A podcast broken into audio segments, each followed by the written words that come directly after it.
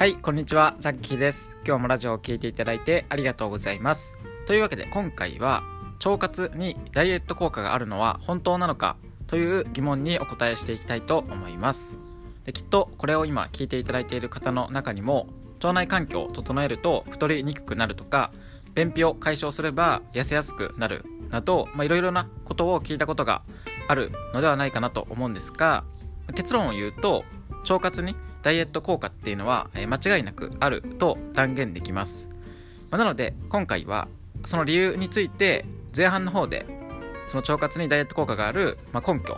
などをお伝えして後半でもう一つ大切なことっていうのがあるのでそこについてもお話ししていきたいなと思います。で何か一つでも参考になることがあると思うのでぜひ最後まで聞いていただけると嬉しいです。というわけで最初の腸活にダイエット効果がある理由のところなんですけど、えー、そもそも腸活って何っていう方もいらっしゃると思うので、まあ、すごく簡単に解説すると一言で言えば、まあ、腸内環境を整える活動みたいなのを全般的に腸活と呼ぶのかなと僕は思っています。でもう少しこう腸内環境を整えるって言ってもそれってどういうことなのっていうふうに思われると思うのでもう少しあの噛み砕いて言えば、えー、腸内細菌のバランスを良くするっていうのが一つ。でもう一つが腸の動き働き自体を正常に維持するっていうその2つの要素が揃った時に、えー、腸内環境は初めていい状態だと言えるんじゃないかなと、えー、僕の中では思っています、まあ、つまり、えー、便がリズムよく出なかったりとか、まあ、形状が悪かったりとか残便感とか膨満感などのやっぱり症状があるっていう場合は、えー、腸活を通して腸内環境を整えていくっていうことが大切なんですね。じゃあその腸活の行為っていうのが、まあ、ダイエットにどうつながるのかっていうところなんですが、えー、腸活、まあ、その腸内環境とダイエットとの効果っていうのは、えー、いろいろな研究でも証明がされています。で一つ、え、ご紹介すると、え、アメリカのワシントン大学での報告なんですが、え、片方は肥満でもう片方は痩せ型の、え双子の、えこの時は女性だったんですけどその双子の人から、まあ、こう便便っていうのをマウスの方に移植したんですね。それぞれ異なる肥満の方の人の便を、え1匹の方のマウスでもう1匹の方に、え痩せ型の双子の人からこうもらった便っていうのを移植してでその便を移植するっていうことはイコールで腸内細菌を移植することと、え同じなんですね。でその後の、えマウスの脂肪のつきやすさとかを観察した結果肥満の方から、え移植便を移植されたマウスは明らかに体重っていうのが増加していてで脂肪っていうのも約20%も増加していたということが分かっています。でこの時、え実験なのでもちろん与えた餌の量であったりとか運動の量っていうのはある程度ほとんど同じなんですね。で遺伝とかっていうのの関係も、えこの時は考慮されていないのでその体重の変化っていうのは、えー、もう間違いなく腸内細菌による影響が大きいということが判明したわけです。まなので腸活腸内環境を整える行為を行うことでその痩せやすくなる体っていうのはやっぱり作ることができると言えるわけですね。そしてさらになんですが、えー、腸とそのダイエットとの関係の分析っていうのを続けたところ、えー、痩せ型の人の方が肥満型よりも腸内細菌の多様性が多い、まあ、高いこう細菌の種類が多くて細菌の数自体も多いっていうことですね。でもう一つ分かったことがあって痩せ型の人の方がバクテロイデーテスモンっていう細菌の種類が多くて逆に肥満型の人の方はファーミキューテスモンっていう細菌の種類が多いということが分かりました。で今こう急にあのカタカナを言ったのでこうそそれって何っていうふうに思われるかも思われるかもしれないんですが、まあ、そこはあの細かいところは置いといてなんか腸内細菌っていうのはこうなんちゃらもんなんちゃらもんっていう風に大きく分類がされているんですね。でその、えー、一つのもんが多い方が痩せ方。でもう一方のもんの方が多い人は肥満の体型になりやすいということが分かったという感じです。なので腸内環境によって、えー、人間の痩せやすさが決まる、まあ、その一つの大きな要因になっているっていうのは、えー、言えるわけですね。でその要因としてなんですがえ先ほど出てきたバクテロイデーテスモンっていう方の細菌っていうのはえ食物繊維など人がこう食物繊維例えば野菜とか、まあ、他の穀物とかそういうものを食べて食物繊維を取った時にそれをその細菌が食べて短鎖脂肪酸っていう成分を作り出してくれるんですね。でこの短鎖脂肪酸っていうのは、えー、もしかしたら聞いたことあるかもしれないんですけどこの短鎖脂肪酸っていうのは3つの作用があります。で1つ目っていうのが今回のそのダイエットにも関わる脂肪の蓄積を抑えてくれる。でもう1つ目が、えー、ミネラルミネラルの吸収を良くする。でもう1つが腸のエネルギーになる。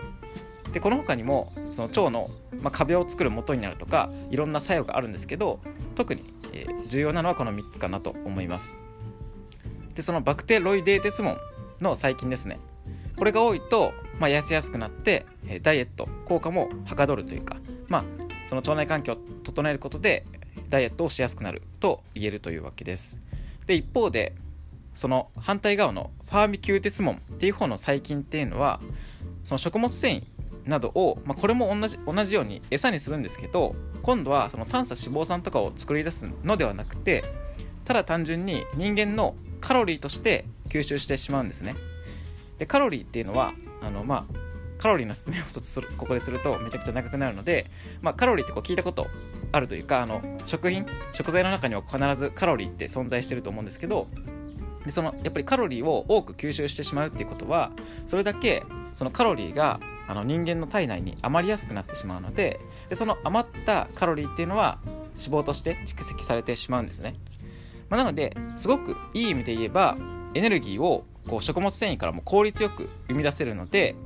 なんかこうすごく栄養不足の方であったりとかなかなか太れないっていう場合はこの細菌が多い方が、まあ、むしろその脂肪をつきやすくするっていう意味ではいいかもしれないんですけど、まあ、やっぱりその余ったあのエネルギーっていうのはさっきも言ったように脂肪に蓄積されてしまうので、まあ、あのこの細菌が多い方が太りやすくなる。でこの細菌っていうのは、まあ、どっちかっていうとあの悪玉菌いわゆる悪玉菌っていう方が腸の中で多くなると増殖していくものなのでやっぱり腸内環境を整えるっていうことは重要になるわけです。であともう一つその細菌の関係があって、えー、アッカーマンシアという細菌がいるんですがこのアッカーマンシアっていう名前の細菌も肥満に関係があるということが証明されています。でまあここについては、えー、また、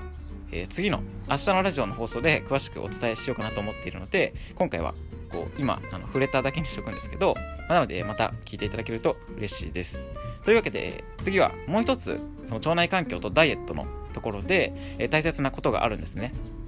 でこの腸活とダイエットの効果っていうのはよくその善玉菌を増やせば痩せやすくなるよとかっていうのは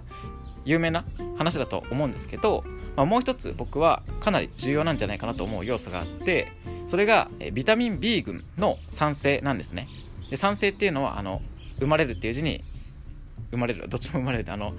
えっ、ー、と生まれるです。あの 生まあ、酸性ですね。あのビタミン B 群を作るっていうことです。でビタミン B 群っていうのは例えばビタミン B1 とビタミン B2 とか、まあ、B6 とかナイアシンとかっていうこうたくさんの種類があるんですけど実際に腸内細菌ですね。腸内細菌がまあいい状態に保て保たれているとそれら複数のビタミン B 群っていうのをたくさんこう作り出してくれるっていうことが分かっているんですね。でもちろんビタミン B っていうのは例えば豚肉とかに結構たくさん含まれているので食事から取り入れることもできるんですが結構その毎日例えば豚肉を食べるとかってなかなか難しいと思いますしやっぱりこう腸の腸の腸内細菌が、ま、作り出してくれるものも結構な割合を占めているので腸内環境を整えるっていうところはそこでも重要なんですね。で特にいわゆる善玉菌であるビフィズス菌っていうのはビタミン B っていうのを多く産生するということが分かっています、まあ、なのでそのビタミン B 群の多くは脂質とか糖質とかタンパク質など栄養素の代謝っていうものに関わっているんですね。でその代謝ちょっと今回なんかこういろんな単語が出てきてあのちょっと難しめかもしれないんですが、まあ、代謝っていうのは簡単に言えば人間にとってのこう活動へのエネルギーを作り出すことを指すんですね。もちろんそれ以外の要素もあるんですけど、まあ、それが大きく言うと代謝というものになります。でその糖質とか脂質とかタンパク質っていうのはもちろん体に必要不可欠な栄養素なんですけど例えば魚とかを食べた時にその魚ってこうタンパク質とか脂質とかが含まれているんですけどそれを、まあ、こう消化するじゃないですか。でその消化した時にそれを人間のこう例えばこう歩くであったりとか、まあ、何でもいいんですけどそのエネルギーに変換していく。でその変換するのが代謝なんですね。でこの代謝っていうのがうまくできないとその脂質とかタンパク質の余ったものが脂肪として蓄積されてでそれが太る原因になるわけです、まあ、つまりあの腸の中でしっかりとビタミン B 群その代謝に関わるビタミン B っていうのを作れなかったらそれだけ代謝っていうのがうまく人間の中でできないので脂肪として蓄積されやすくなってしまうっていうことですね、まあ、なので、えー、少しなんかあのちょっとカミカミですし あの分かりづらかったかもしれないんですけどとにかくその腸内、まあ、環境今回まとめると腸内環境が悪くなると、まあ、その、えー、痩せやすく痩せやすくする細菌が少なくなって、まあ、太りやすいカロリーを余分に吸収してしまう細菌が増える。っていうのが1点。でもう一つが、え、代謝。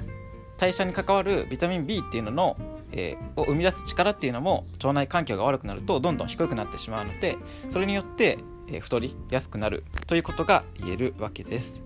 というわけで、えー、今回はもうかなりこう10分も過ぎてしまったのでじゃあどうしてばどうすればその細菌とか、まあ、ビタミン B の産生っていうのをこう活発にしていけるのか